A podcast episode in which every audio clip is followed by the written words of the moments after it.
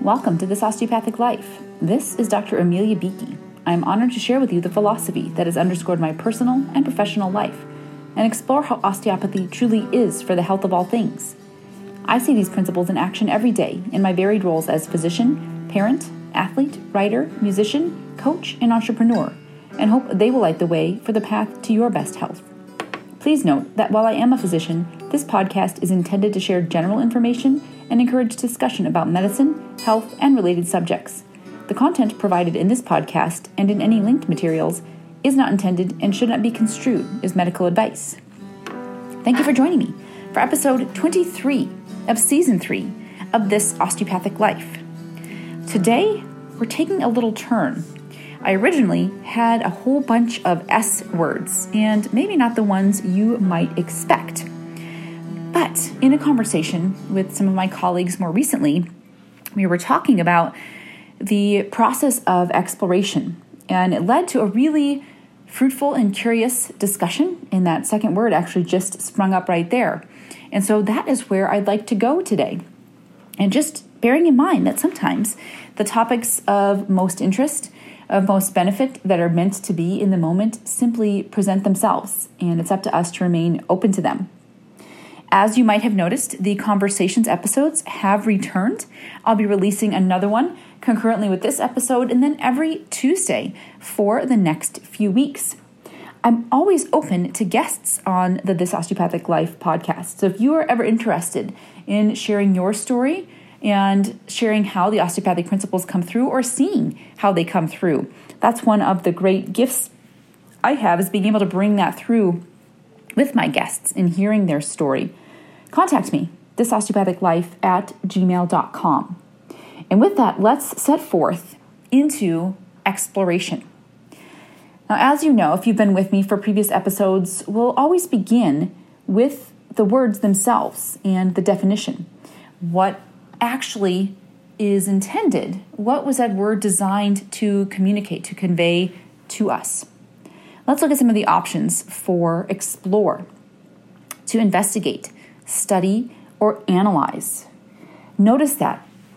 Notice the in depth, the critical thinking that is involved and is intended, analysis. So we're not just observing something passively, but it's very active. We're going toward, we're digging deep into the details of, we're investigating. And when I hear that word, what comes up for me is the idea of having a hypothesis. So we may be going in with an expectation of what it is we're going to find. And what I hear in that as well is a sense of an agenda. Now, agenda has a word that has been co opted. In some spaces, it still has a lot of great positive meanings, right? It means we're organized, we set the tone for what to expect, we have a plan that we can follow, there's a framework, that's structure for optimal function, all great things. Agenda can also mean that we are imposing our will, our requests, our desires on someone or something else, we're having a should come into play. And there's an S word that will likely have shown up in the episode, and I'm sure it will appear in the future as well. But we're saying, this is what I'm expecting to happen. And what often occurs from there is we find the evidence to support it. Now, to be fair, many hypotheses are disproved. So that attempt, that investigation, that study, that analysis goes out and doesn't find the information to support it. But many times, right, we operate from a space of confirmation bias. So we go and we seek the resources that are going to tell us that what we initially thought to be true, hoped to be true, considered could be true, does actually prove to be true. And there are many checks and balances in the system, and we could get into many more episodes on science and how it is utilized and what's appropriate. There's the book, How to Lie with Statistics, right? So there are conversations, dialogues, opinions, perceptions, experiences on both sides of the spectrum. But for here today, what I want to consider is that explore is often expectation driven. And we can see even those opening few letters of both of those words are common, they are shared explore and expectation. You go in anticipating finding something. Right? So you might be finding a certain destination, finding a certain resource, finding a certain person, finding a certain way of being. When you are exploring, you have a bit of the end in mind. And you might have some of the between as well, but you at least have some idea of what it is you're heading toward.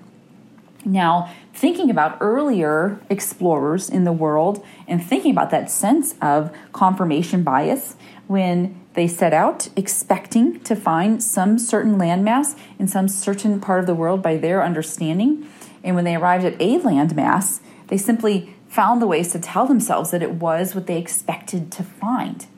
And it can be hard to marry the reality of what you have actually found.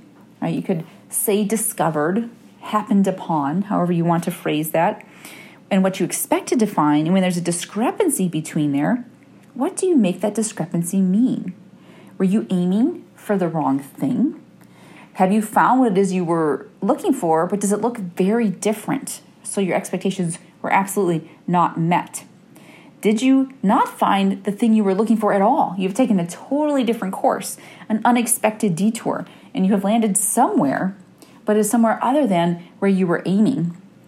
And now you have to rationalize with yourself if that's okay, if you can simply accept this to be the new space, if you reroute and search again for that which you were seeking, right? and if the space is the actual destination where you were aiming.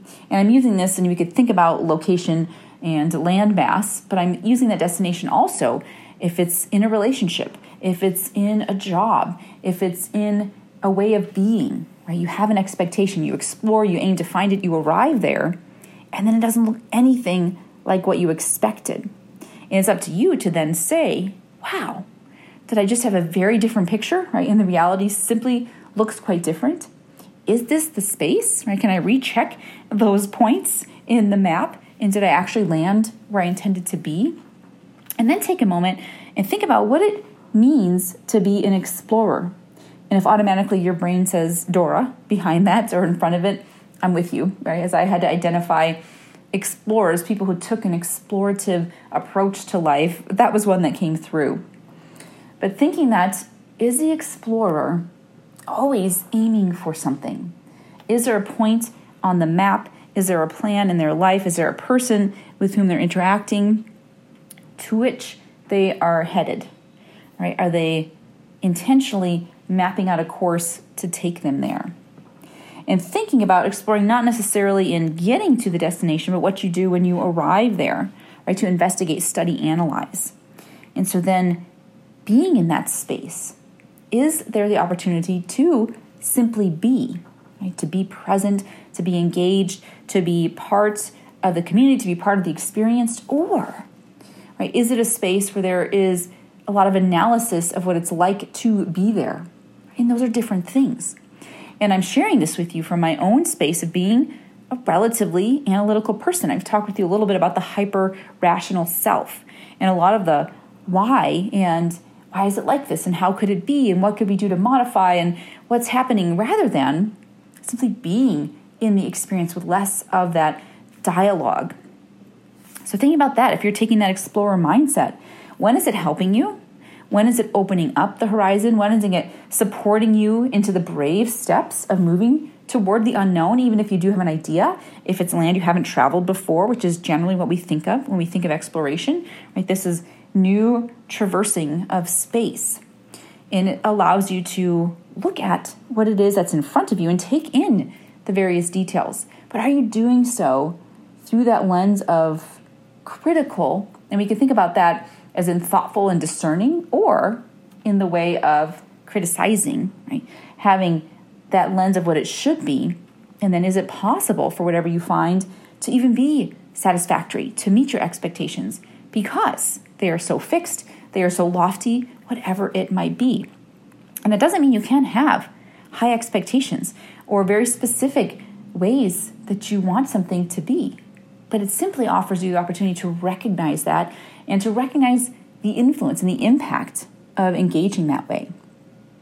Explore also offers up the definition to become familiar with by testing or experimenting. And here's a space where we can take whatever it is that we have found wherever we are in our lives, whomever it is we are with, right? And see that. And then that latter example, you can feel automatically, ooh, that could get tricky, testing and experimenting. And there certainly could be this ulterior motive sense around that of, oh, you were testing me, right? And that's not okay. We shouldn't be testing one another. But thinking of it in so much as gathering data, information, and knowing that, right, as we talked about in the past, intention and impact, and seeing when they match and when they don't, and how we adjust accordingly, that we're kind of always testing everything. And I think about that concept of trial and error, and I shift it to trial and information. Because we are always, we are out in the world in a constant experiment. We never know how someone or something is going to react to us. Now, we are given a fair amount of information all the time, and we get to decide what we do with that. We could look at the shifts in climate, right, and recognize that we have been in a testing space. We are experimenting with the world around us. And we can continue to gather and synthesize the information and do with it what we will. Right? We are getting the information back. The results are coming in all the time from the environment around us. And we are then tasked to shift our testing to different practices. We could say better practices. I would simply say new practices that give us different information that we can then shift what we're doing as well. Knowing that in relationships, we're always testing, and it doesn't have to be from a space of catching someone out, but simply that we are humans interacting with other humans, and there are a lot of variables there. There are moods and experiences, and there is past success, and there is past trauma, and all of that is coming together. And what we're getting are results. We're getting answers, we're getting feedback, we're getting information. And now, again, I've shared with you, hyper rational person, so there is a tendency toward the analysis piece. We can also simply be in the space of testing on putting out, emitting our own energy and feelings and getting that back and seeing, oh, when I do this, right, this is the response from that. These are the feelings that ensue. And that's really been a place of exploration for me, is to recognize that other people don't necessarily operate from the thought analytical space, but they're having a very big emotive, energetic feeling experience. And that's the way in which they're engaging in this tester human experiment in which we are all participating, right? Consciously, subconsciously, unconsciously, intentionally, reluctantly, enthusiastically. We are part of gathering information all the time. Looking at something for diagnostic purposes. Now, we're here on this osteopathic life. I am a physician. Many of my guests have been physicians, maybe all of them. I'll have to look back. And many of my listeners are physicians, most of us have been a patient at one point or another in our lives. And so exploration is also gathering information for diagnostic purposes. Now, if we take the osteopathic view on that, are we always only finding the quote unquote wrong or problematic or pathologic thing? And that, again, is not a problem in medicine, identifying what the challenges to the system are, where the function is not optimal, what a pathology might be, can be very beneficial and allow for understanding, allow for appropriate treatment, allow for integration to encourage the body and the whole of the physiology back to health? Absolutely. But what if we could take that view of exploration and examination for diagnostic purposes of the health and simply say, what is working so well here? We had an episode previously of what is well with you, what is right with you, instead of that what is wrong with you inquiry that we often ask. And perhaps there's room for both. I'm not saying we abandon diagnostics and pathologies and even the codes, right? That's the way we have to communicate in the current world. And we could talk about insurance and healthcare reform in a lot of different ways. Not saying that's off the table, but in the present system in which we are operating, there's room for that. And what would it look like to explore with the health in mind? To explore with that as the destination? And how could confirmation bias perhaps support optimizing health. Not saying it's not real, but saying it helps bring to the forefront that which is most functional in a system. We look at Explore as to make or conduct a systematic search. And I think of that again simply from the physical exam standpoint. And I think as we are in this early part of the academic year, when we first have medical students on campus and we're teaching them the physical exam. We're teaching them the osteopathic structural exam component of the physical exam. And it is systematic. We do things in the same way so that we catch when things don't match that original plan, right? We have established a normal, and again, that word can be heated in many ways, but we have baseline physiologic findings that we expect, right? When we palpate, when we listen, when we observe, and when something doesn't match. It doesn't always have to mean there's a significant problem. There's rooms for a, there's room for a lot of variety in all the different people in the world. And right, there are baseline typical findings. And when something doesn't match, it can cue us in to pay a little closer attention, to explore more deeply there, to investigate, study, and analyze that component and see what information it is giving us. And many times it might be a nothing, right? Just a unique way that this person is presenting. And sometimes it might be very much a something, and the body giving us information on how to be more helpful and supportive for this individual. So I'd like to invite us all, myself included, to think about explore and to notice how we explore and to check in to see if there is an agenda guiding it and to see if that's a problem or if that's helpful and useful in guiding the course. To see if we're willing to reroute, to notice what happens when we arrive at the destination, and if we have excitement, satisfaction, disappointment, and why. What the expectation was and why it was set that way. Where did we get the information that painted the picture we had in our mind? And when the reality is realized, why does it have to not match? Or if it doesn't match, why does it have to be a problem? And what opportunities do we have in there? And why this even came to be, and I share with you early on the other word we're going to use as a comparison or a reference point, is curious or curiosity. So, thinking about what it means to be an explorer, we're setting that baseline, and then thinking about what it means to be curious. And many times we can use them interchangeably. But I would suggest, again, because words matter, that maybe there's more room for nuance than we have originally offered up, and what it might mean if we approach each of these a bit more thoughtfully, maybe not analytically or with an agenda necessarily, but just seeing the difference. And just take a moment, as always, if you can, you can close your eyes if you're safe, if you're not walking, biking, driving, or simply in your mind's eye with your eyes open and viewing the world around you, think about explore. Right? And think about exploration, explorative, and how that feels in your body. What do you do when you are exploring? And for me, I can tend to lean in more and get real close, especially if I think about the investigate, study, analyze. And then let's shift that for a moment. Take note again of what yours might be, it might look very different than mine. And then move toward curious. And for me, when I'm in that state of being curious, it's much more of a sitting back.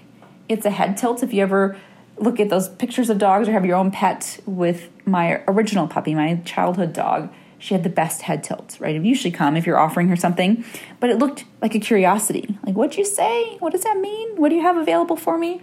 So that head tilt comes up when I think about curiosity. And I lean back. It's more open and receptive. It's less active in agenda and forward, and it's more taking in, more passive observing, leaning back, allowing for all possibilities, not knowing where this might go, and being open to whatever path appears. And we can see where both of those have a place in a space. And I also think about maybe there have been times when I have misapplied them. Perhaps there were times when there needed to be much more active exploration. We needed to have some forward focus. We needed to have an idea of where we were going. And that sometimes it was called to be more curious, to put aside some of that analysis and allow whatever is to be. Curiosity seems that it lends itself to that space of being rather than seeing what it's like to be in the being. So, if we look at the definitions associated with curiosity, the first is a desire to know. And this one, we have talked about know, capital K's and lowercase k's, and facts and being right versus that inner sense of knowing. And so, this one is so interesting to me because the way it's written, desire to know, can feel a bit agenda driven. I must know get used to disappointments if you can't follow that quote. you may not be with me in my living conceivable world, but I think many of you will. And what if simply it is a desire to know more and a desire to know gently and a desire to know from a space of understanding rather than of being right? So, thinking about that allowing space. There's also curiosity as an inquisitive interest in others' concerns Interesting, the subtext of this one comes up as nosiness. Now, we could have all kinds of thoughts about that. And absolutely, when it's knowing beyond your business, right, digging into someone else's private affairs versus being a very effective, a very thoughtful question asker. And this did come up as we looked to those explorer examples. And the wife of Dr. Huff, Pat Huff, who was the opening episode, memorial podcast episode, my mentor, my colleague, earliest on in my practice, she is the most effective, curious explorer in social settings, in group or private. She's amazing at asking questions and gaining insight and helping you gain insight into who you are and how you are and where you are and your relationships. And I think about that. It never felt prying, it never feels prying or too much. It really feels like a genuine curiosity to know more for the sake of connection, for the sake of inviting that person to share from a more wholesome, deep space within. And I've always aspired to that, to be effective at asking these questions and invite others to share their experience in a way that's absolutely comfortable for them and within the frame of reference that works for their boundaries and their sense of being, but also invites them to think, wow, I never put those two connections together. And I didn't realize I was doing this because of that which happened to me before. So I invite you to think of who in your life is a really curious investigator. Then I think about the next part of the definition interest leading to inquiry. And we could think about that just as we talked about now in that conversation between, but also asking questions about what's going on in the world around you. And I think about, of course, that toddler time of whys. Why? You answer the question and you aren't met with a thank you or a response other than why? Tell me more. And opening that up. What could be the benefit of that open ended curiosity? In the practice of coaching, and truly for me, in the practice of medicine in the osteopathic way that made sense for me in that space, was to remain ever curious. How might that be connected? What else was happening at that time? When did this first begin? Why do you think that it's so challenging? What might be part of the solution? Where have you felt the most you? All the different ways we can open up these questions, allow that curiosity to lead the way looking at curious in the Alice in Wonderland way, one that arouses interest, especially for uncommon or exotic characteristics. And describing something as curious, unusual, unexpected, right? And I love that curiouser and curiouser when things around you are unfolding in ways you might not have anticipated. And so interesting there to see or explore. And we had these expectations and we were wanting something really, if we're being honest about it, to look some certain way, and then it doesn't, right? Rather than saying it was wrong, we could just say, well, that's curious, right? And that allows us to also think about, well, why is it like that? And what does that mean? And what else is there for us to learn and discover here? I think about curious in that unexpected space. And we could look at that as the opposite, right, of expectations or agenda. And just this past weekend, we went for a bike ride and it was a very sunny day, the hottest day of the summer. There were minimal clouds in the sky, a few did creep in, and then all of a sudden it was raining, and not just a few drops, like a lot of rain, a near downpour, I might say. And my daughter, with whom I was biking, simply said, Hmm, well, that was unexpected. And I think, right, had we had the dialogue and the dialect of Alice in Wonderland, it probably would have been a statement to the effect of, That was curious. And we could think, I wonder why that happened. And that seemed like an unusual way for the rain to present because it really wasn't overcast. Although, in retrospect, I remembered, right, two minutes prior to that, thinking, wow, it smells different, right? It was a hot and a dry day. And all of a sudden the air shifted and there's this slightly different smell. And it was because we were biking, when we were moving our way toward this rain zone. We were under the cloud for this very brief moment. And so if I had been perhaps more curious about what that meant, maybe I would have sussed it out before it happened. Or I was simply curious internally and allowing whatever to be to be, allowing myself to be in that moment. And then it opened up in that new way. So if we think about curious, See if it does allow you to be more open, to ask questions not because you're seeking a particular answer, not because you must know to know and to be right and to be informed, even, but to know from a space of understanding and of connection and of opportunity to see how seemingly unrelated things come together and how certain moments in our lives can have impact. And I think of that on the clinical level. There were so many times when offering up just that other question or holding that space to see the timeline in a new way and to see these connections that we could get to the source of the challenge, right? That diagnostic, that exploration goal result that we had with the patient by staying curious. So there's absolutely room for both of those. And sometimes it is because we expect things to be some way that we don't notice that relationship between them. And if we can allow curiosity to be the gel, kind of the fiber between that tapestry that is holding our focus and our aim alongside an openness for whatever possibilities might emerge, we may be surprised at the difference in experience that we have in the allowance for satisfaction at multiple versions of the same destination or arrival to a destination other than that to which we were aiming not to be a problem, a detour perhaps, but not in a negative way, simply in an enriching and opportunistic way.